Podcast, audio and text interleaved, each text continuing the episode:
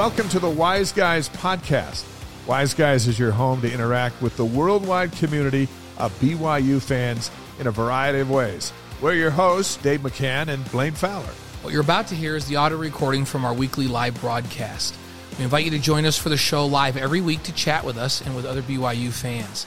You can find the schedule and watch live at wiseguys.com. That's ysguys.com. Thanks for listening and go Cougs. So here we go, Wise Guys. Dave McCann, Blaine Fowler. Uh, man, there's a lot going on on campus. Let's jump right into our uh, kind of our teasers for the show.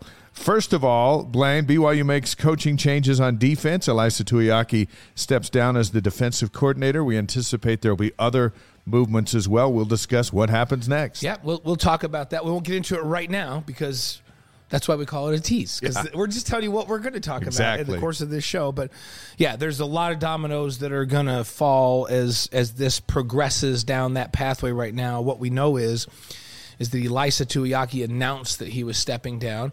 Um, my, my feeling is is that you know had Kalani had talked to him about it, and Ilaisa thought, you know, I'm going to just get out in front of it, let some of these young guys prove their worth here between now and the bowl game, and not wait to the bowl game to make the announcement. So so he went ahead and on social media let it out there. So we'll talk about what happens as a result of that, and maybe some of these other things that'll that'll go on down the road. Um, hey, how about the Cougars uh, run over Stanford? When I say run over Stanford, I use that word because one of the great rushing performances in the history of BYU is they dominated the line of scrimmage um, in the regular season final. Impressive win, thirty-five to twenty-six over Stanford, over in Palo Alto, where BYU's fans took the stadium over as we expected. It was glorious. Practice resumes. Now they're waiting for their bowl game. We're going to look at some of the possibilities. December 17th appears to be the target day, but there's a few other games around that'd like to get it in before Christmas. When you're not in the mega bowls, Yeah. next year it'll be a whole different bowl scenario. You know, the Big 12 bowls are all after Christmas, closer to New Year's. And uh, this year, not the case, but it's the, the last blast of independence. Well, and we know that Kalani and the players and the coaches, they love all these extra practices. So they absolutely, regardless of what bowl, that's the most valuable part of it is that you get these extra 15 practices. Their wish is to play before Christmas. That's why we're saying targeting the 17th because there's several possibilities there. Unfortunately, when you're in BYU's position and you're not in a conference until next year, um, sometimes your wish doesn't come true. There's also a couple on the. There's one on the 27th that they've been listed on in several publications, and we'll we'll come back and talk about that. We know what BYU wants. Yeah. They want a before Christmas, good opponent, nice location place. Preferably warm. Yeah, and so there's a good chance that that, that happens, but there's still a chance that it, it could be as late as the 27th. So we'll talk Yeah. about that in just a bit. So, um, hey, how about BYU basketball? They're taking over Salt Lake City this whole week. Yeah. And that's because Christmas Around the World has taken over the Marriott Center, which is a great. If you haven't seen Christmas Around the World, which I have, it's awesome. It'll get you in the Christmas spirit in a heartbeat. Um, But you can't have that show and play basketball. no, because it's it's it's a big, huge setup. Um, they take over the Marriott Center. So BYU's going to take over Salt Lake City. Two games this week at Vivint. You and I will be up there for both. Sweet because the Christmas lights are on. There's right. a new coating of snow all over Utah Yep. today and so through pretty. the week. And Salt Lake City, by the way, I was in Salt Lake City last night. It took me um, an hour and 20 minutes to get from 123rd South to Lehi High School. I to, saw the to pictures watch a of basketball it. Oh my gosh, It was a blizzard, sideways snow on Point of the Mountain, like the old days. like the old days. So Salt Lake City is blanketed in white. Um, Provo is too, just not quite as much. Um, so it's fun, and, and it's going to be fun. Tonight is Yeah. is the first of that. Saturday's the other. We'll talk a little bit more and give you specifics around uh, where to watch the game and what time. Women's hoops hits the road for Boise State and Utah State. And the women's volleyball team, they find out who they're playing in this week's NCAA tournament, and we'll roll that out for you as well. Let's jump into the headlines, and the biggest of all headlines is the Big 12 football schedule, which we anticipate will be Thursday. Tom Holmoe said December 1st in our interview with him uh, two weeks ago, uh, which was our only indicator of a date that anybody's heard. He said, Well, we got to be ready for December 1st. So that's when he said, I know who we're playing at home, and I know who we're playing on the road. We just don't have the dates all Yeah, finalized. he didn't know. Like, and then he gotta- dropped December 1st on us. They have computer programs that, like, he knows who their home opponents and away opponents, as you mentioned. But he indicated to you that he didn't yet know. The computer sticks it in there and makes sure it all works out of when they're going to have a bye and what weeks they're going to play who, um, and whether they have back to back homes or home and away and home and away. So he mentioned that December first was the target. and that's Thursday. was the target to have all that figured out and make an announcement, which is going to be really cool. So we expect a nine-game slate of conference games, which is interesting because uh, there's either going to be five at home uh, or or five on the road. BYU already has two home games scheduled, so if they get five conference games, that gives them seven home games. Right. They haven't had seven home games with the exception of 2020 and 1996 because it's expensive to the season ticket holder. Right. And but it's it's when they play at home, that's revenue. Obviously, every time they play a home game, there's a lot of revenue that comes with that for the program, plus the additional TV revenue that's coming. Next year could be a positive year for the finances of the program. It's interesting though; they stay away from like Notre Dame will play seven, eight. Some of those schools, Nebraska, will play as many as they can. But for our fan base, uh, when you go seven home games and you've got a family of four or five with season tickets, now that's all. All of a sudden, that's another thousand bucks. Right. And um, and that I think they they've tried to stay away from that. But here's what I like: I like if you get seven home games, you move one to Vegas. You don't count it in the season home ticket package. And the Vegas fans will pick those tickets up like Yeah, that. Absolutely. And then you got a Vegas game and six home games. Um, I like that. I like Yeah. that. We'll see. It's- it's we'll not have a idea. feeling. And and BYU does play on the road next year um, at Arkansas. Yeah. And so that's one of their road non-conference games is set, and that's Arkansas. So if they play five road games in the Big 12, that's six P5 road games Yes. next year, That's which has never happened ever. That's plenty for anybody, right? and then it would give them five conference games at home and then the two uh, Sam Houston and Southern Utah to, And, to and the warm scary thing is whoever's that, quarterback. That, that Arkansas team, we got we saw them up close and personal. They're uh, they're young. They're really talented and young, and so that's going to be quite the challenge. But how fun is that to to go play in SEC country on the road? If I'm a player, I'm loving that. Um, but but you're right. That's six road games against P5s, um, and then at, at- least five home games against P5s at home. Right. So. hey, the more football, Or, or, or would it be four? Could there be four home? No, I think it's five. you got to play nine. Yeah, So you can't play six road games, right? I think it'd be four, four and five. yeah, One way or the other. yeah. One way or the other. Five gives you seven home games. Right. Five road So we'll games gives you six Yeah, P5s we'll on the road. So we're, we're anticipating Thursday. If it's not Thursday, the world's not going to end. But we circled Thursday after Tom circled And, and, Thursday. and we're hoping it's Thursday because if they announce it, like say later in the day Thursday, then you and I are co-hosting Sports Nation on Friday. right. And we'll we'll be glad to fill you in on every game and where it is and when. And if, and if it's not that, say they do it Friday afternoon. Well, we'll put a graphic together. We'll have it in our game at Vivint on Saturday. You have ne- you and I have not hosted a Sports Nation since the day after the Miami Beach Brawl bowl Right. game. What year was that? We alternate. We alternate ago. in, but we go with Jeremy and Spencer or, or Jason, and you and I kind of alternate in. But So Junior But called and said, together. "Hey, I got you and Blaine, uh, or Ben wants you and Blaine on on Friday together." And I texted back, "Sometimes you got to give the people what they want." Exactly. Well, So we're gonna do that And the Friday. timing, if if indeed this announcement comes out on Thursday or early Friday, wouldn't that be nice for us to be able to go through Oh, that yeah. schedule? So so keep keep your eyes and ears open. We'll tweet some things out. Um, uh, we might even pop in on here. We might even pop here. We might do a little live stream here before we go on with that. So so keep uh, if if you're subscribed, um, you'll get an email and highlights of the show. But we can also push emails to you or notices to you that that something's up. So if we get the announcement, we're going to do a little live stream, and you're subscribed to us at ysguys.com. We'll, you'll get a heads up. And Yeah. you'll be able, you'll be able to um, join us for that. So And go to make sure you. YouTube and hit subscribe. It's free. Go to Twitch. You can follow us for free there. Click on the uh, chat button in the lower right part of the screen. Sign up, follow us, uh, and and go to ysguys.com. There's, there's a lot subscribe. of news, a lot of news this week, and if more, and here's the other thing: if more news comes out on coaching staff and those kinds of things this week, you know, we're also going to cover all that. So there's a lot of news coming this week. If you want to be in the middle of that, I think your best bet is to subscribe at ysguys.com because then you're going to get pushed an email with with some uh, news about about tuning in. So speaking of things, uh, I was on Twitter um, today, and I see that uh, Liberty coach Hugh Freeze is going to Auburn, Yep. be the head coach there. Um, and I also saw a tweet from Jacob Conover, BYU's backup quarterback. Yeah. and it was kind of like a you know cryptic thing about hey, because he drives this van and He has a minivan. and it doesn't drive great in the snow and. And then he says, I think it's time for me to move on and put some eyeballs there. Now, I read right through that. That that tells me that he's going into the transfer portal If- if you- if without you any say- other knowledge. If you say, um, looks like it's time for me to get a different car if I'm going to be here in Utah, With a little some eyeballs. he didn't say that. He's, Yeah. He says, time for me to move on. Maybe it's time for me to move on. Move on from the van, move on from from BYU. Here's what we know. The portal season is here and um Hey, if anybody has a four wheel drive for, for, for Jacob, we can help a brother out, okay? He's a redshirt freshman quarterback. Came in highly touted. Uh, came into the game the other night against Stanford, and they ran ten straight times because Stanford couldn't tackle. Um, they ran a pass play. The screenplay wasn't there, so we threw it in the ground.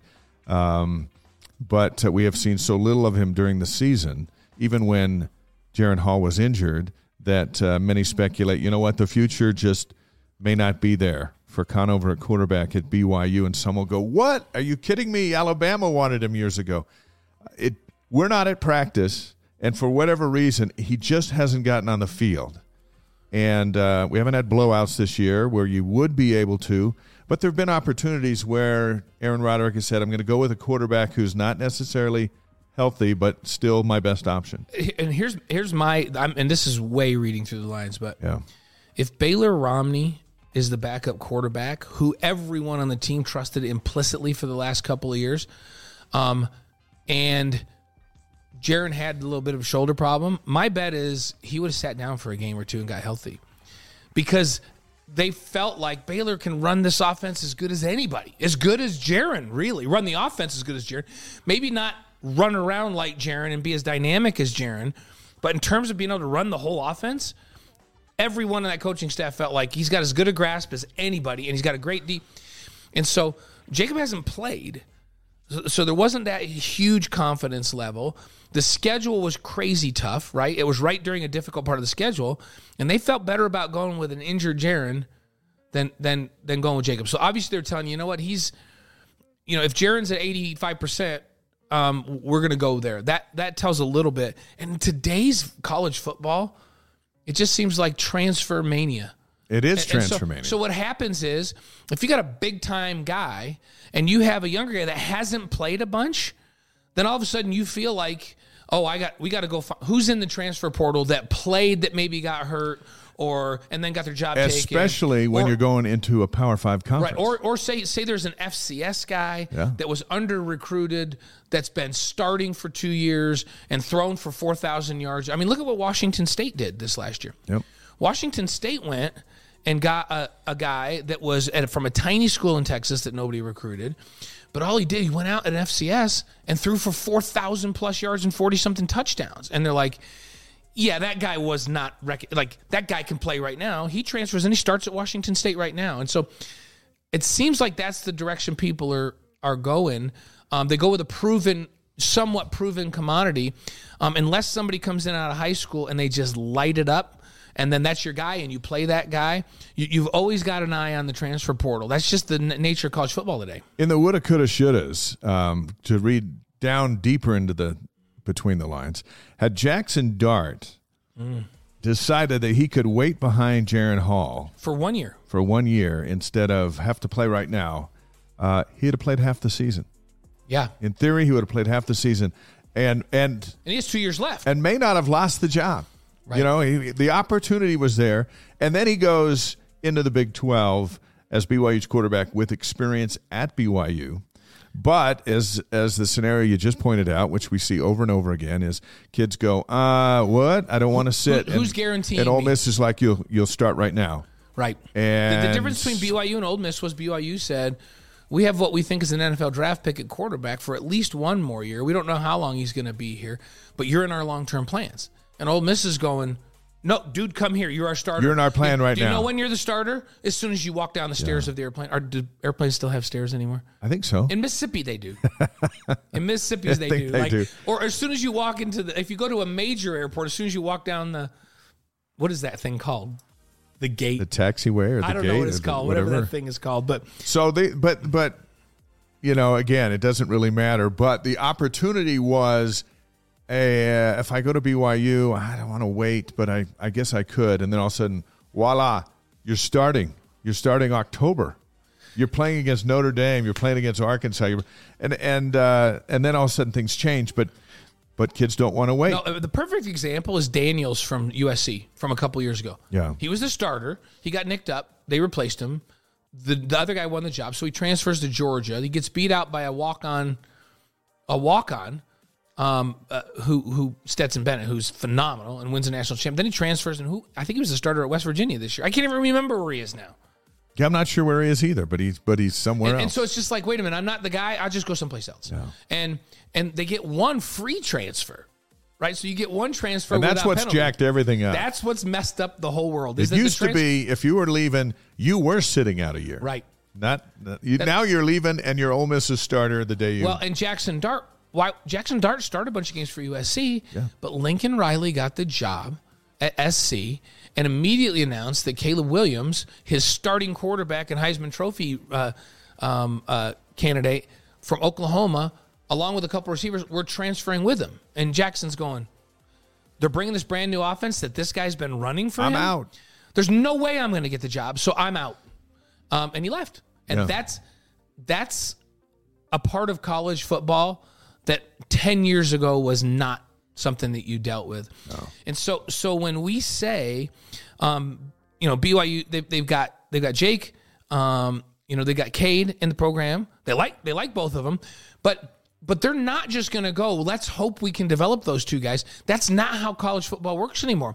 They're going to go if Jaren goes out, which we all think he likely will. Right. Um, they've they've had an eye on that transfer portal for a while. You've got to get an insurance policy. and the outside quarterbacks looking for better opportunities also know there's going to be an opening here. Right.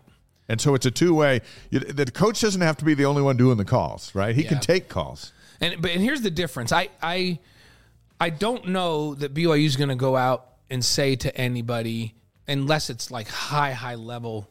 Maybe maybe Mac, the Michigan kid that got hurt, who was their starter and really good. McNamara. Yeah, but but outside of somebody like that, I don't think BYU is going to pull an Ole Miss. I don't think they're going to go Just to say you're our guy. you're the guy as soon as you get off the plane. Yeah. They're going to say, boy, we think you fit into our plans. You, you'd have the inside track, but you're going to have to compete for the job. I just think that's the nature of how Kalani and Aaron do things. I don't think they're just handed to somebody. So it's all about the future being Thursday again when we anticipate the Big 12 conference football schedule announced. And again, if it's not Thursday, it might be Friday, might be into the next week, but it is coming in December. We think it's December 1. Uh, the coaching changes, the Tuiaki change, and those that are going to follow. And then the hires and the portals and the new schedules and a bowl game in there. And suddenly there's no off season. There's never an off season. We got more to talk about this off season than we've had to talk about in the right. season. Because we'll be talking about coaching changes. We'll be talking about transfer, portal guys. Um, we'll be talking about position races that are going on in January, February, and March and off-season Oh, yeah. workouts and spring ball. It's right? going to be a good time. That's why. That's why the wise guys is here. That's why we went on in May. We got a whole year and a half before the first Big Twelve game uh, to talk about it all and and kind of bring our and, and alumni then, and- base and then together. we'll have basketball all through the winter to talk about, and a really young team, and Yeah. you know, we'll and I, I'm certain we'll be talking about new new folks to bring into the Big Twelve fold that Mark Pope's, you know, to add pieces to that puzzle. I love his young group. Yeah. I, you know, they're a little erratic right now, but but I love the talent there, and they're going to be good. And I, he's going to Mark Pope's going to add another transfer piece or two, so it's going to be three really, or yeah, four. It'll be really interesting. so good times ahead. Uh, BYU football seven and five. We all feel better about that. Yes. beat Stanford 35 to 26. Wasn't as close as the score indicated, although there's some moments in the second half. But through the first three quarters, BYU destroyed the Cardinal at the line of scrimmage. Yeah, and and on both sides of the ball, they look really good. They came out and just shut Stanford down in that first half. Um, the way we'd hoped they would play defense. And and by the way, since Kalani's taken over three weeks ago, they've gotten progressively better every game. And and don't look past in any way, shape, or form that Boise State game and how that team performed. Boise State went. Boise State was really, really high level football going into that game. BYU dominated them, and they've been really high level football since then. Yeah. And they're likely going to win the Mountain West Conference. And and you know there was an outside chance they were going to go to a New Year's Six bowl still. That's I think that's to this to this day BYU's best win. You can go back to Baylor, um, but when the season's all wrapped up and said and done, their best win. Boise State may be the best team that BYU beat all year on the road, especially under the circumstances yeah. where they'd been they've been losing, had that losing streak going in, had really been struggling to turn that around about that around that level of a team was phenomenal, and it carried over to Utah Tech. They were really good with their assignments on both sides of the ball there. And then to Stanford, they did a great job. Had a, a couple of broken coverages that are going to drive the coaches nuts again in the Stanford game. But but by and large, the thing that we've been complaining about, um, the BYU hadn't been able to do up to the Boise State game was get their run fits right and stop the other team from running the football. And in Stanford, you know, we talk about BYU having 358 yards of rushing. Stanford had 53. Mm. They couldn't run the ball. Now I know they have had running back issues, right. but but they got a big physical offensive line. And when when we watched and, and we'll talk we, we talked about it on AFR today, um, BYU's run fits have been really good three straight weeks in a row, and BYU's down four linebackers, but they just executed, um, and and they're they're gonna get better next year in the secondary. They got a bunch of young corners. Um, they're going to move some guys to safety. I think they're going to be even better in the secondary next year. There's with Kalani running that defense the way he has the last three weeks, it's been a little more simplified from a scheme perspective. The guys seem to be more aggressive, knowing where they're supposed to be, and uh, and even though they gave up some in the pass game, and hey, Tanner McKee's an NFL quarterback. Yeah, it's good arm. I was glad to see him play well. Two yeah. return missionary quarterbacks so head to head. He's going to complete some balls. He'll complete some balls against everybody. Yeah. I, I, just love the way they shut the run down. And how about Chris Brooks the last couple weeks? It's like somebody lit a fire under him and said, "You need to run like you're upset." He was upset. He ran 23 times. He was mad all 23, 164 yards. He has big games against Stanford as a former Cal guy. Mm-hmm. You have to have games against Stanford. And so he goes in there on, from the very first carry it's just like, you know what I'm doing? I'm right? running right through you, right through you, over and over and over and over. Jaren Hall only threw 11 passes in a game where BYU scored 35 points and dominated in uh, in in total offense. Seven of 11, seven, two of those seven touchdowns. Then he ran a touchdown. Yeah, he sprained his big, ankle in the third quarter. Part of the it was huge. Yeah. yeah, yeah. Now about that ankle, what do we know? High ankle sprain, which is very typical when you kind of get rolled on. You, we everybody saw in the game how he got kind of rolled on. Um, good news is he's got like three weeks, you know, and he was walking around on it after the game. It wasn't like, um, hey, we got to get him on crutches and a boot. It's so serious because we've yeah. seen sprained ankles that serious. Um, so my my guess is he'll be okay to go for the bowl game. And I feel like uh, this bowl game BYU's not going to take off like like last no, year. No, they they need a launching pad into yeah. next year, and and I think everybody knows that. And Jaren played hurt for four games, right? With a separated, not separated, but an injured shoulder, right? Yeah. Um, and so he he played through pain to prove to NFL scouts, I'm not just going to take games off if I got I, I I'm going to play hurt. And you have to in the NFL. Everybody's playing hurt. You do in college football too. There's a difference between being hurt and being injured. Like when I say you're injured, you've got something that can be aggravated or worse if you get out and play on it. People play bumped up, bruised up, hurt. As long as they can't injure it further, they do. He did that. And he went out and in pain threw the ball, took a little bit of velocity off the ball, but I got to give him a lot of credit for fighting through that. I don't think this is going to be any different. Like I think he's going to go, yeah, and I already committed that I'm going to play in this bowl game, and unless this is, this ankle is truly injured and I'm going to hurt it worse, I'm going to take that thing up and go out and play. That's been his mentality. I have a lot of respect for that. And I'm going to hand it to Chris Brooks. He's going to run angry. Yes, he is. And Puka Nacua is going to run some jet sweeps. And then when I do throw, my tight end is going to be wide open, run for a 43 yard touchdown yeah. like the other and, night. it was so nice to see Isaac Rex get so much more involved, the tight end involved in the, and even though he didn't throw that many, he was a big time target in this yeah. game. Yeah, he's getting healthier. He's going to be a beast next yeah. fall. And so, and BYU, no penalties. Think about that one for a minute.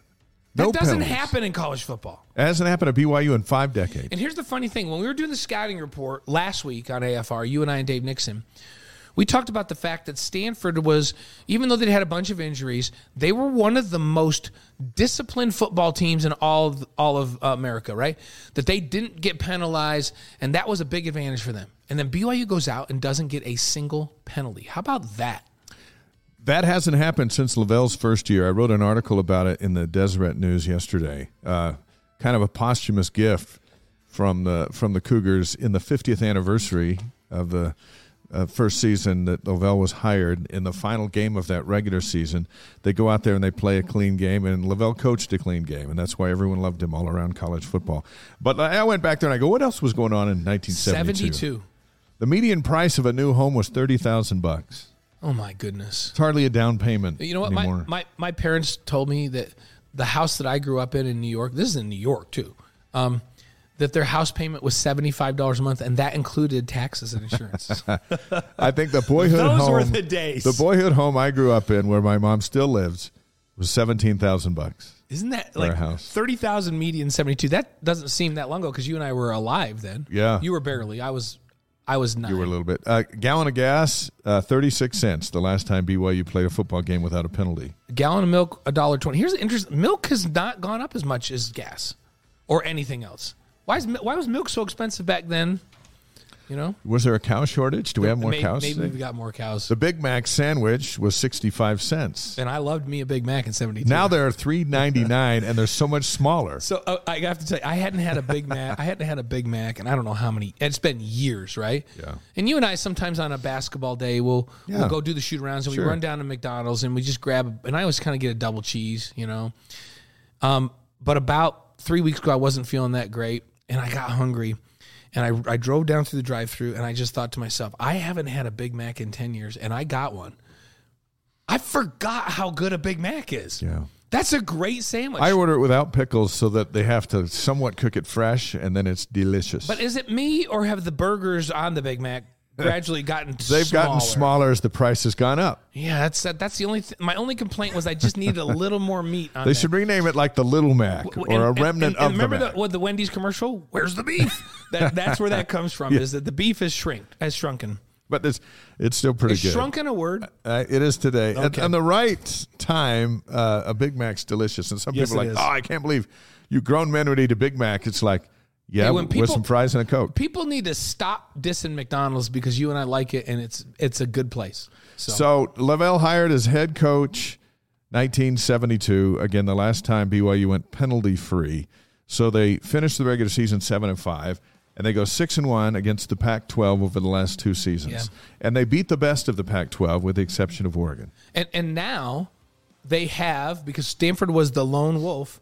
They've beaten every Pac-12 team um, over the course of the last however many years. Yeah. interesting they had only played Stanford twice historically, but they, they were 0 2. Every other program in the Pac-12, BYU has a victory against, except for Stanford, and now and now BYU. Not only do they dominate that league the last two years, but they have a win against every team in the Pac-12. So the bowl announcement we anticipate on Sunday, if not sooner, after the college football playoff bracket is announced, and then all the trickle downs of where everybody's going is uh, is put in place. Um, ESPN has 16 bowls, and and they're contracted to put BYU in into one of them. And as we mentioned a, a, a short time ago, we anticipate it be to be before Christmas. And, and it's because I think BYU's let it be known.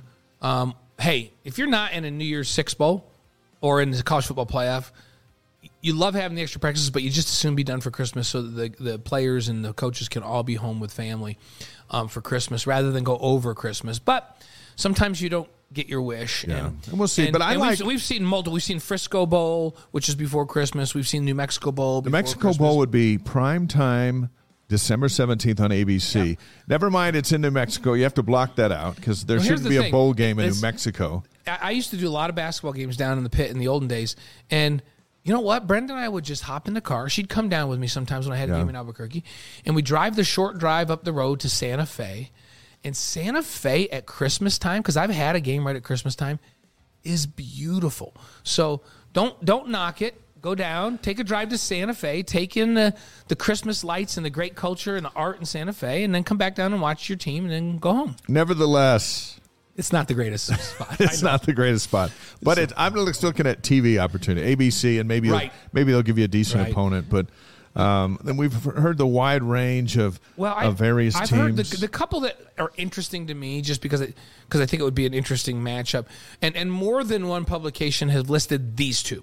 Um, the res- the first responder bowl, which is down in the Dallas Fort Worth area, uh, that's that's after Christmas. Is the twenty seventh. The thing that I like about it, it's Kansas. They're talking about the matchup with. I'd love that. So, so the matchup is what I would like in that one. The A Kansas Big 12 preview. Yeah, and I think that'd be fun. And Kansas is really good offensively, Yeah. not so great defensively. It'd be a really fun matchup, and it would be a future Big. That 12 would be my preferred of all of them Of- of- because and of that it's P5, opponent. It's P five P five, which is the only one that I've been looking at that's P five P five. So, so there's a couple. I love that for the matchup, and you know what, Dallas Fort Worth area. There's lots to do down there, um, and so I think I think it would be I think it would be good. The other one is is the armed forces. But now that first responder bowl, I think it's an SMU's stadium in Highland Park area, um, which is kind of northwest Dallas. Yeah. And that's a beautiful bowl stadium, all chairs that they built on campus, so SMU didn't have to go over and, and play in the Cotton Bowl. And when twenty five thousand people show up, look like the place is empty. So you can hear echoes, and so I think it's a thirty thousand ish seat, really nice stadium there. Um, the Armed Forces Bowl is at TCU's home stadium, so that's a place to be. Who's going to play a lot in the next several years. Um, and that's the 22nd, so it's before Christmas. The only problem is they're talking about Air Force as the opponent for that. yeah, I don't love that. No, and I don't think anybody loves that because of the brand of offense they play. So yeah, so we'll see. Um, but it's going to be one of those, and and you've got to. I, I think you've got to uh, look at it as a celebration game, a celebration of the ind- independence, kind of like the Utah Tech game. It's like, well, it's Utah Tech, so what? It's- But Utah Tech happened to be the last home game of independence over Right. 12 years, and the launch into the Big 12, and then all of a sudden you're like.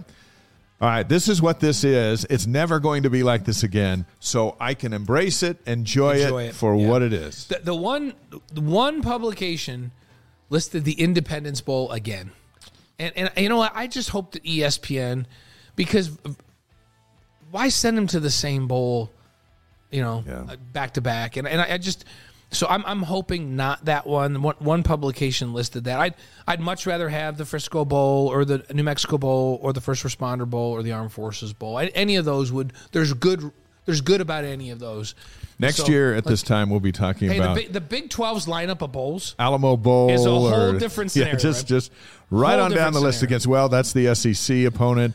Uh, that's a Pac-12 You, you just need that's to finish Ten. in the top half of the Big 12, and you've got a much better bowl. Yeah, which will be a challenge. But the bowls, you know, if you got the worst bowl of the Big 12, it'd be so much better than the best bowl that BYU's going to get. Because they're just slotting them into, the, you know. So, So- better days are ahead, but we'll uh, we'll keep you posted on the bowl situation. Let's go back to the uh, coaching move with Ilaisa Tuiaki for a moment. Defensive coordinator announced on Sunday via social media that he was going to step down and leave the program. Won't coach in the bowl game.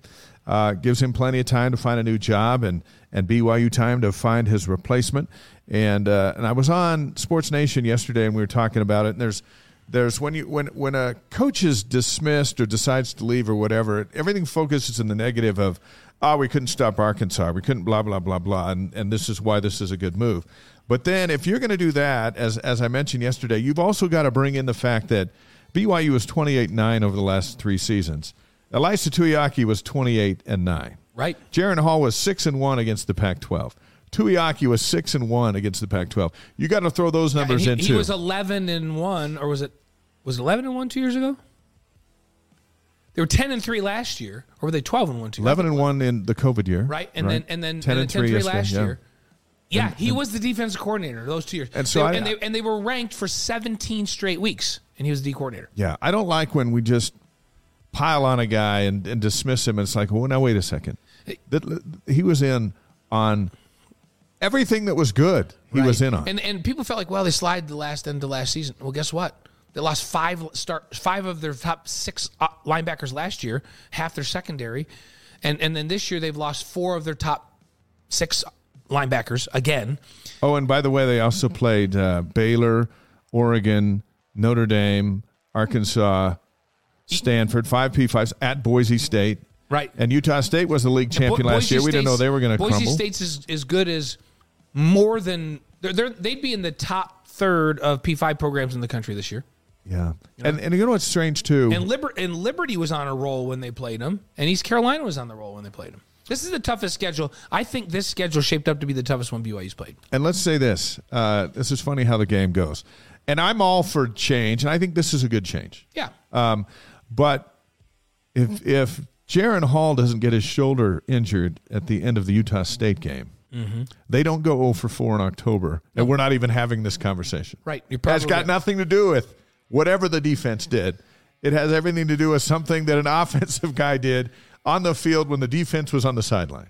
Right. And that's short, short, short fields and all that. And so, so, th- but they're gonna they're gonna make some changes as, as they go into the Big Twelve, and it's, and I just caution people to be a little bit careful because I read like every once in a while somebody will show me a tweet or something about somebody that just really almost angry. Oh, great! It's about to, and like, and I'm going. What do you, have you been in the meetings over there? Do, you, do you know what like? And, and people act so opinionated and so negative about it. As you mentioned, he's he had a phenomenal run here, and and you know maybe we'll love the style that they go with now because I, I do believe, and we'll talk about this in just a minute, that it's going to be Kalani run for a while. Um, but this this is the same tone, and I remember I'm going way back, and you remember it too, Dave. Norm Chow is awful. Right. He needs to be out of here. The He's game's the worst passed him person. by. The game's passed him by. I mean, I was listening to people and I kept telling people, you need to stop saying that because first of all, it's blatantly false. Why, why all of a sudden is everybody on Norm Chow? Well, we didn't. We had a little bit of a talent issue for a couple of years, and so what does Norm do? He's like, okay, you know what? I'm sick and tired of this fan base just telling me how crappy I am. I'm out. I'll just go to USC and win two national championships and coach a bunch of Heisman Trophy winners. And then I'll go be the offensive coordinator for the Tennessee Titans. And when I'm done, I'm going to be recognized as one of the greatest minds, offensive minds, in the history of college football. And BYU fans basically ran him out on a rail. yeah. I, I remember it. I remember it well. You remember those He days. called he called uh, most of the plays in LaVell's glory years. Yeah. Most of them.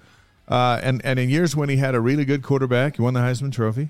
yeah. And in years where he had a quarterback that wasn't great, all right, we were eight and four. Yeah, people were freaking out. You know? And and, and guess what? And at those USC like a couple of those USC teams, you can make an argument are the best teams in the history of college football, and he was running that offense, Yeah. right? So it's just it's like you just got got to be careful.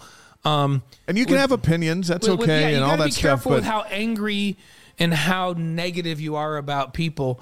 Um, and and I think it's like he's he's moving on, and we may love the direction they take, and that'll be great. What I'm saying is, when somebody's put in all those years and the hours, because these guys go in at 6:30 in the morning and get home at 10 o'clock at night, all football season long. Then they go on the road and recruit in the hall in the offseason. I think it's time to say, hey, hey, thanks for the amazing job that you did and how and all of the time you committed to this program and to these kids and the effect that you've had on kids and say good luck to you. Because I got, I got news for you. He's got some really really good friends in the in the business. And Ilaisa Tuiaki is going to go off and you know maybe be a D line coach at a P5 school um, and and probably be really really good and come back to haunt us and coach against us at some point. So I think you always wish people well um, and if the five dollar booster is the one making all the noise, the five dollar booster. right The multi million dollar booster, they're not on Twitter going, "This guy's an idiot. We should fire him." I can't. They don't do that. They they may they may make a phone call and have some visits and Say, hey, "What's going how on? can we Fill do this? in," how can? right. I? But but it's the five dollar booster that's like, you know, gnashing of teeth and all that. That's so stupid. Well, re- remember Kyle Whittingham? Like I don't know, it's it's it's every fan base. So Yeah. um, they were ready to run Kyle out on a rail a few years ago, and Utah's the best. Like, hey, I hate to even say these words, but Utah's by far the best program in the Pac-12 in the last decade, by far. They've been Yeah. in four of the last five Pac-12 championship games. And he's a good coach. And- he's a great coach. But but people people over time when they've had a little bit of a down year act like he's never going to stand up to Urban. Like he's been better than Urban Meyer at Utah. Now Urban's been great at other places, but he seems to go build a team, win a national championship, and then leave, leave them in shambles. I was interviewing Kyle one time uh, for a Father's Day piece on uh, KSL TV, and and we finished up. and We were walking around. He was showing around the offices, and and uh, and you know it was great. It was a fun visit, and and our dads knew each other when at BYU back in the day, and and both had passed, so we had a lot in common. And I said, and I just looked at him. I said, you know what we are, Kyle. We're just two BYU guys who happen to have jobs in Salt Lake City. Yeah, that's Right. I don't think he thought that was as funny as I did. I love it. so, but you know, and, and it's it seems like it's always it's always that way that when your team has a little bit of a downturn, we're not patient and we start to calling for people's heads and and it and, and it is it it, it's and but when something changes like this, I, I think what we all need to do is um, take the high road and go, hey, Ilaisa stepped down. He's moving on. Thanks for Um, coming. thanks for being all of the country because amazing contributions, um, and your and your phenomenal record while you were here of 28 and 9 and the, that great run we, we're grateful to you for every minute that you put in now we wish you well yeah. and I, and I see some tweets out there, not a lot. I realize I'm talking to the minority here because most people are exactly what we're talking about. But there's some people out there that are just like, oh, good. Now I'm gonna, I'm gonna grind him into the ground, tell him how much he stunk while he was here. I just- Seriously. I, I, I, that stuff is lost on me. So, but but now what happens? Now that Ilaisa, who's the D coordinator, has stepped down. There's going to be others. Yeah. There will be others. because Kalani now, when you when your coordinator steps down, now you're evaluating the whole defensive side of the ball, right? Now you're going, okay, how am I going to structure this thing moving forward? Am I going to still be in charge as the head coach and bring some younger people in around me, or maybe a, a a more veteran person that I can use as a sounding board, but I'm still in charge, or am I going to go find a big name person and bring them in and just turn it over to them? Um, and if I do that, do I give them carte blanche of who they bring in with them and and have decision making over the position coaches? I mean, there's a lot that's going to happen now in in the coming weeks, and I mean, I I have an opinion on, on what I think he should do. Yes. So Go ahead. sure. I'm just going to use it, uh, use an example, and most of these are See, on our show, we can give our own Right. opinions. Th- this is my opinion. Kalani's one of the best defensive coordinators I've ever seen in the game. He, he was recognized as the best defensive coordinator in the Pac 12 for a long time. So, P5 defensive coordinator. Um, he got the Oregon State job um, uh, and, and went up there and then got the BYU job because of his reputation as being one of the best defensive minds in college football, right? And and hey, let's give Kyle Kyle Whittingham credit. Kyle took him under his arm and said, "This is my guy. I'm going to make him a mirror image of me. I'm going to teach him everything I know about defensive football." But I'm going to keep control of it until I know that he's a mirror image of me. And then when Kalani was a mirror image, he turned it over to him, right? Right. Um, you know, Gary the same way, and all, and all those guys. That's kind of been. And now, if you look at what Kyle's done, he when he took Morgan and and said, "Hey, he's going to be this is the next guy that I'm going to bring up and I'm going to be really really involved and it's going to be my defense until I know that that Morgan Scalley is a direct mirror image of me and then I'll give it to Morgan, right? And now Morgan's had it. And Morgan's recognized as one of the top 10 defensive coordinators in college football, right? Yeah. And mm-hmm. probably the next head coach at Utah. I, I've watched that with Mike Holmgren. I've watched it with Andy Reid. Did Andy Reid hire Eric Bieniemy out of Colorado and say, "Hey, dude, call the plays"? Or did Andy go, "I'm the greatest offensive mind in football"? Period. He may not have said it, but he is. He is right. Right. So why in the world would I hire Eric Bieniemy and give him the offense to call the plays until I am certain that he thinks exactly like I think, which is what last year? Yeah. And so, for how many years did Andy have charge of that offense and call those plays while Eric was right there by his side? And he said, This is how we think this way, this until he was certain that Eric thought exactly like he thought and said, You know what? Now I can turn it over to him with some of my input, but I'm not giving up what I'm best at. What about Sean McVay? Hey, did Lincoln Riley, you know, when he took the Oklahoma job, say, you know what? Now that I'm the head coach of Oklahoma, I'm going to bring in an offense coordinator. No, Lincoln's going, no, I'm brilliant on offense. That's what I'm great at. I can be the head coach and run the offense. And that's what I'm getting paid to do. Right. So now he's at USC. Did he immediately go, well, now I'm at USC. I've got all these dollars. I can go get a veteran coordinator that can do. Why in the world would he do that? Lincoln Riley is one of the brightest offensive minds in the game, right? So so he's calling. Do you think Mike Leach is not when he take when he took over wherever he's been, whether it's Washington State or whatever he brings so I guess the point, and I realize that those are a lot of offensive guys examples, but there's the same on the defensive side, right? My feeling is there are some really good guys out there that, that Kalani could bring in, but Kalani needs to bring in somebody that doesn't think that they need to come in here and go, well, you know what? I am a defense coordinator. I know what I'm doing, and my defense is what we're running, and this is what we're doing. It would be dif- different if Kalani was an offensive coach his whole career and was bringing a D coordinator. Right. That's what he needs on offense. Kalani needs somebody on offense to just go with it. It's what Gary Crowton did when he hired Bronco. Right. Bronco come run. But Kalani's the defensive wizard. Yeah. And he took it over the last. I think Kalani gave it up too soon. I think he should have taken Ilaisa under his wing. He should have said, "Listen, you're the, you're the run game coordinator, you're the D coordinator, but I'm calling the defense, and I'm going to uh, do exactly what Kyle did with Morgan, and maybe we wouldn't be having the conversation. But I think he has a chance to do that now with whoever he brings in. I, there's some names I love, like I love Frank Maile. Um, you know, I love Shaun Nua. I love, there's there's there's Poppinga. There's so many guys out there that I think that would be willing to come in um, under that type of an arrangement where they go, I'm going to teach you everything I know, but I'm in charge of this, and I'm not going to Yeah. turn it over until you're a mirror image of me. Um, but there's some guys that wouldn't do that. And, and I hear people going, well, now we have P5 money. We'll go get out and get an established defensive coordinator that has a reputation and all that. I'm like, well, we have one. He's the head coach. Yeah. And, and the head coach needs to have his influence. And, and I think you need to get back to that. That That's my personal opinion. And the great coaches that I've worked with, the Mike Holmgren and Andy Reid and these guys, that's the way they did it. So I like that system. Kyle was my roommate in college. As much as he's up at the U and we're BYU, I respect what Kyle's done. And that's the way Kyle's done it through and through. And you, watch, if Morgan gets that head job, he's probably going to take Sharrieff Shah and make him his D coordinator.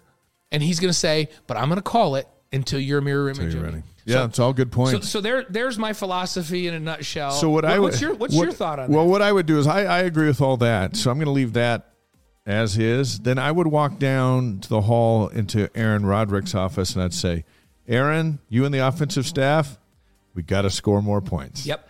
Defense, we're gonna. I'm going to do all this to fix the defense, but going into the Big 12, 35 points is not going to be enough. Right, you got to score 40 plus a game in that Yeah. league. And so you guys got to figure that out. And if you have to make some changes, Amen. we'll make some changes there too. Right. I, so yeah, I think you're right. I think he has to say, "I'm going to focus on this," which I probably should have, and I have to trust you on this.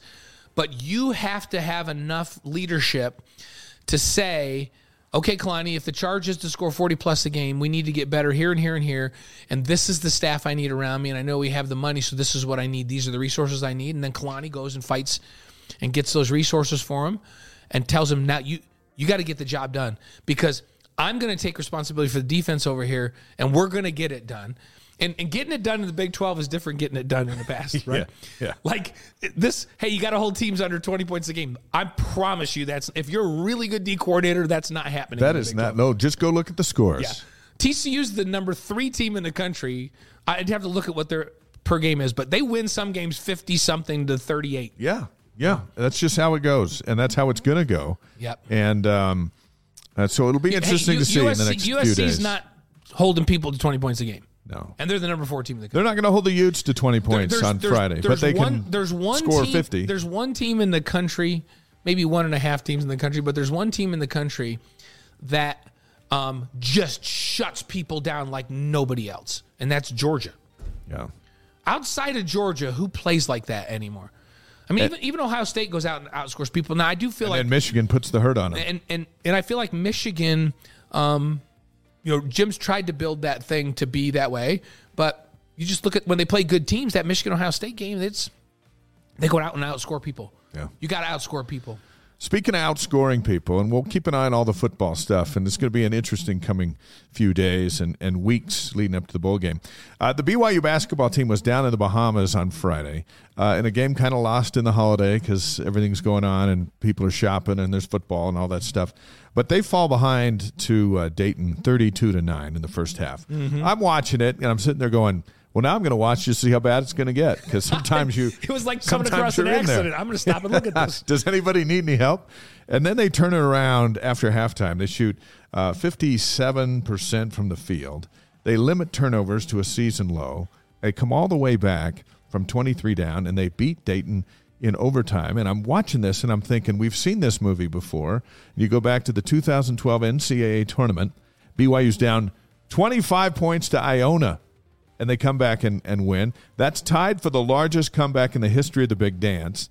And then here we are in 2022, rallying from 23 down against a team that's pretty good, Dayton. Oh yeah, Dayton. Dayton is always in the top of the Atlantic Ten. Yeah. In fact, a couple years ago, everybody thought they were a Final Four team. That's how good a program that is. So then the question is, did they did they turn the corner? And we'll see that with their games uh, Tuesday and Saturday, Right. and then Utah Valley next week before they play Creighton in Vegas on December 10th. Uh, was this the springboard to better days, or was it just a wild second half? This this is we, we hope I looked out there to see. I looked really, really hard on the screen to see if I could see some light bulbs coming on, because I was hoping that that was the minute the light bulb came on. And the, they, the two things that we wanted to see them clean up, and the two things that Mark Pope told us were going to be issues early were turnovers, which I feel like in that tournament they did a much better job. You know, you mentioned um, in that Butler game they lost by five. But, but they, they held to 13 turnovers. I think 12 is a good number Yeah. for them. And the But- USC but- game was helter skelter, and they still could have won that. Right. And, and remember, there were games early on when you and I were calling where they had 20, 21, 22, 23 23. turnovers, which is not good. So in, in that Dayton game, even though they got down, um, they only had 11 turnovers. So I'm like, oh, you know what? I think they've figured out how to play at this pace and take care of the ball better. So that's huge. That was thing number one. I feel like the light bulb did come. I could see the light bulbs on that one these little shooting woes where they get in a rush to shoot the basketball and they have these spans of time where it's just like they can't make a shot and then they mm. get down. In the second half, I love the way it felt like they took their time and and stayed fundamentally sound and shot the basketball. Um, and they got sh- a lot more shots at the rim. Jaxson Robinson's a good shooter. Gideon George is a good shooter when they just give themselves Yep. one more second. It's, it's like even a half a second to Yeah. get yourself set, square up, and stay with your fundamentals, right? Um, and so that had been missing. We absolutely saw it in the second half of the Dayton game, and what a difference. So in that second half, they took care of the ball and they shot the basketball consistently. And they rebounded. time. And they rebound. And they've been rebounding pretty well all, all year. So, so we're going to see to, today, tonight, and Saturday. And I realize the competition's not the same, but we can still see how they shoot the basketball, How they run I- their plays. I'm expect the goals are 12 turnovers or less in both of these games, and then shoot the basketball. I'd, I'd like to see them be 45 percent plus from the field, and I'd like to see them be 38 percent plus as a team from three in these games. And and if they can do that in both of these games, I'd love it if they were 40 plus from three. If they can do that in these two games, then then maybe I'm going to see some light bulbs on the shooting side too. We will see you for all three of those games coming up on BYU TV. Women's volleyball, they're a seven seed in the NCAA tournament. They're going to play against James Madison in Pittsburgh on Friday afternoon. If they win, they'll take on either Colgate or the host team Pittsburgh on Saturday. Pitt beat BYU 3 to 1 at the Smith Fieldhouse early in September when uh, they were number 10 and BYU was number 7. So that's the BYU should win on Friday, and then you've got Pittsburgh on their home floor. That's Yeah. going to be tough. But this is a volleyball program that makes going to the Sweet 16 That's just what they do. just what they do. Yeah, and how about Heather Olmstead? Her career record now 212. 212 and 28. 88.3%. That is crazy. That's the highest winning percentage of any women's volleyball coach in NCAA Division 1 history. so she knows what she's doing. she knows what she's doing, And, and, and, this, they're they're always a threat to bring it together because they have talent and they're young. yeah, young Um, team. But but um, hey, who knows? They could get that at Pitt, and we'll see how it goes from there. Get it on a roll. Men's volleyball gets going in January. We'll get Shawn Olmstead in here and visit with him about it. Hey, coming up next week, our guests will include Glenn Kozlowski, outstanding BYU receiver, star in the Michigan game uh, that, that locked up the national championship. Cubs pitcher Michael Rucker had a great year with Chicago. Uh, big time BYU product. He's going to join us live, and and then we'll visit with Scott Robinson. He's the promoter of the BYU Creighton game, which is December Down- 10th down in Vegas. Mandalay Bay. Yeah. We'll talk about that. Mark Durrant's going to come in studio December 13th. Excited for that because he's going uh, to rebut everything that Devin Absolutely. We'll get some questions from Devin. Mark is the uh, uh, analyst on BYU Radio. And then you and I together on the 20th Because we've got similar, a basketball very game similar that to night. this one today. And then we're working with Danny Ainge to get him later in the month. Try, trying to get him at the end of the month if we can. So, um, uh, we we hope that you watched after further review just before this. Can you right? believe it was our last show of the season? I know we that that you could have had a triple header tonight after further review, this show, and then the basketball game with us. So we hope you did that. It's a lot of us. We hope you joined us for all three. um, and then our football picks. Yeah, should we do them? Let's do them real quick. By the way, I had a good week last week and you did not. So we'll just That's move right I into keep these I games. keep I'm not ashamed. I just vote with my heart. So All right, uh, Utah and USC Friday night in the Pac-12 championship in Las Vegas. I think you know I'm going USC. and you know sometimes I go for Utah. Not this time. USC's on a roll. I think USC wins by ten or more. Michigan and Purdue in the biggest letdown Big Ten championship game ever after the Michigan Ohio State game. They got to go down to play Last Purdue. week was the Big Ten championship game, and I'm going to take Michigan to win this second Big Ten championship game. I'll be stomp Purdue. stunned if Ohio State doesn't find their way into the college football playoff. I, if USC wins and beats Utah, I think they're in. And, think they're and, in? I think if TCU doesn't, I think I think it's, it's set. If if nobody loses, Would you take a one-loss USC over a one-loss Ohio State? And the Ohio State's Yeah, loss if- is to if- Michigan. If, USC beats Ohio State in or, or beats Utah in in good fashion, so in other words, they win by two touchdowns. you think they're in, huh? Yep, I think they're in because they want the Pac-12 in there. Yeah, or at least they want USC in there. They want. I don't USC think they care about. The Yeah, they Pac-12. want USC in there. Big and USC's going to the Big Ten. Ironic that they Right. finally got their house together just in time to leave. Uh, TCU and Kansas State in the Big Twelve championship. I, it's a great game. I'm going to take TCU because I think they're going to score like 50 that would really mess up the uh, playoff if if they lost. Kansas State beat right? TCU. and then they're number three right now. LSU, who just uh, I'm just going to put your pick there. Yeah, LSU, Georgia. Georgia, Georgia's going there. Uh, Clemson and North Carolina. This is now an interesting one. Both coming off losses. Yeah, I, I'm going to I'm going to still go with Clemson in the big game because they know how to win in the ACC. I think I'll go Clemson too. Fresno State and Boise I'm State. taking Boise State. I think they're dominating right now. Central Florida and Tulane. This is a tough one. I'm Yeah. going to take Tulane. This could be the winner. Could be the the New Year's Six game. right, and, right? And, and Tulane, I feel like is just playing so confidently on offense. I'm going to take Tulane. Yeah, I think so too. North Texas and UTSA. Now, why are we? Why would we pick this one? Because UTSA is projected as a potential Yeah. opponent for BYU. And I think UTSA is going to win uh, that Conference USA championship. Okay. Cougars in the NFL on Sunday.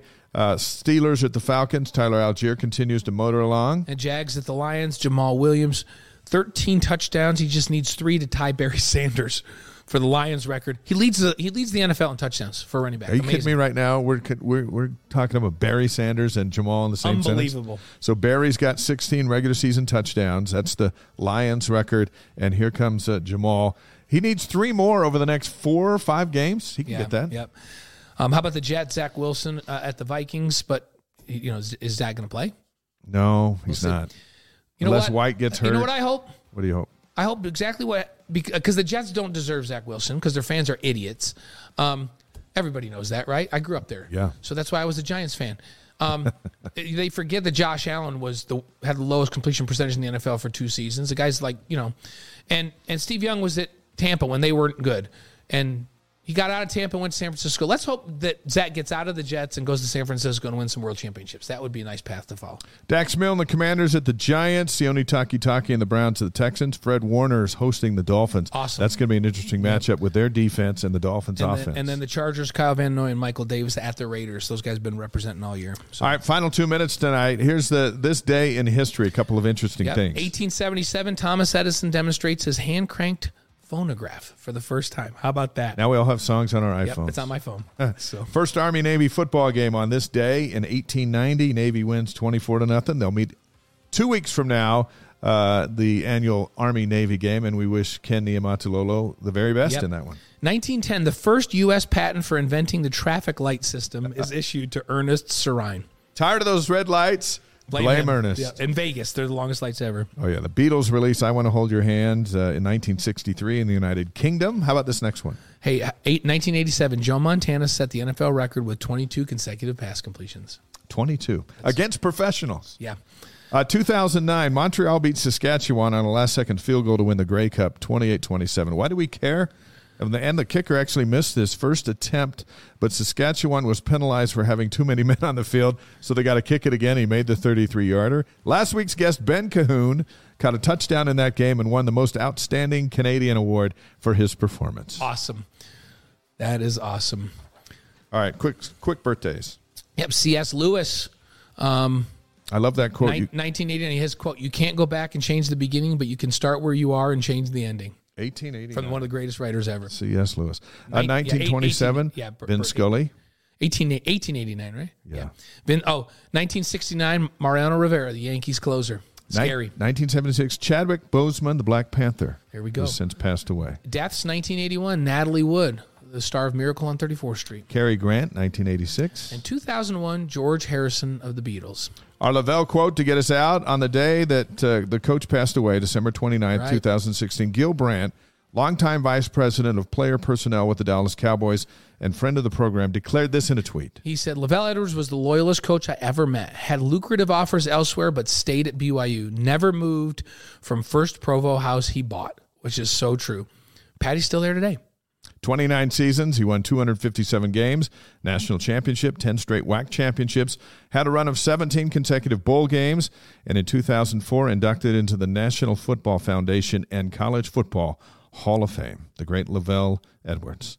Next week, Glenn Kozlowski and Cubs pitcher Michael Rucker. We look forward to that. We look forward to Thursday if the schedule comes out for the Big 12. Watch for us here and our tweets and all of that stuff, and we'll keep you posted as Wise Guys rolls into a new week. Amen. For Blaine Fowler, I'm Dave McCann. We're the Wise Guys, wiseguys.com, YouTube, Twitch, wherever we're at in the community. Just say hello, and we're so glad that you watch and you listen. Thanks again. Have a great week.